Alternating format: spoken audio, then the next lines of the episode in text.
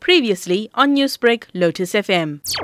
We do need to increase significantly the number of people who are getting vaccinated. We have the vaccines, we have the infrastructure to be able to administer the vaccines both in the public and the private sector, but we need to encourage many more people to be vaccinated and indeed those people that they interact with.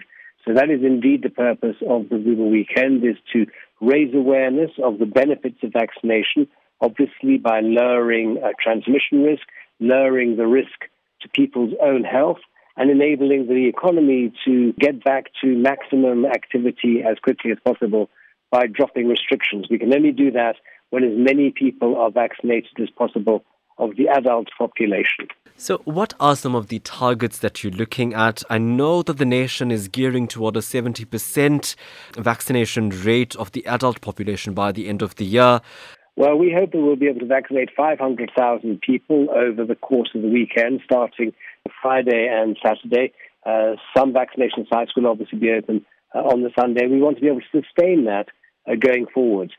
Some logistics now, and one of the concerns many had was the challenges it brought about in terms of finding vaccination sites and accessing these sites. How are you going to make more vaccination sites available this weekend? So we are opening up uh, in the private sector alone well over a thousand sites.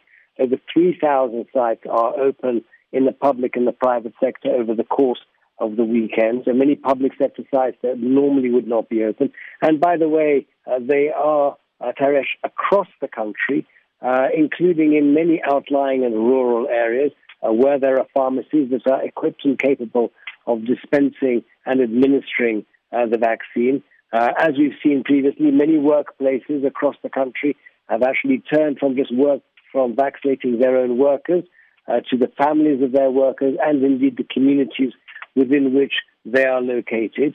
While we do know that government has been pushing quite far ahead to get the nation uh, vaccinated, we see organizations, you know, like yourself now joining in.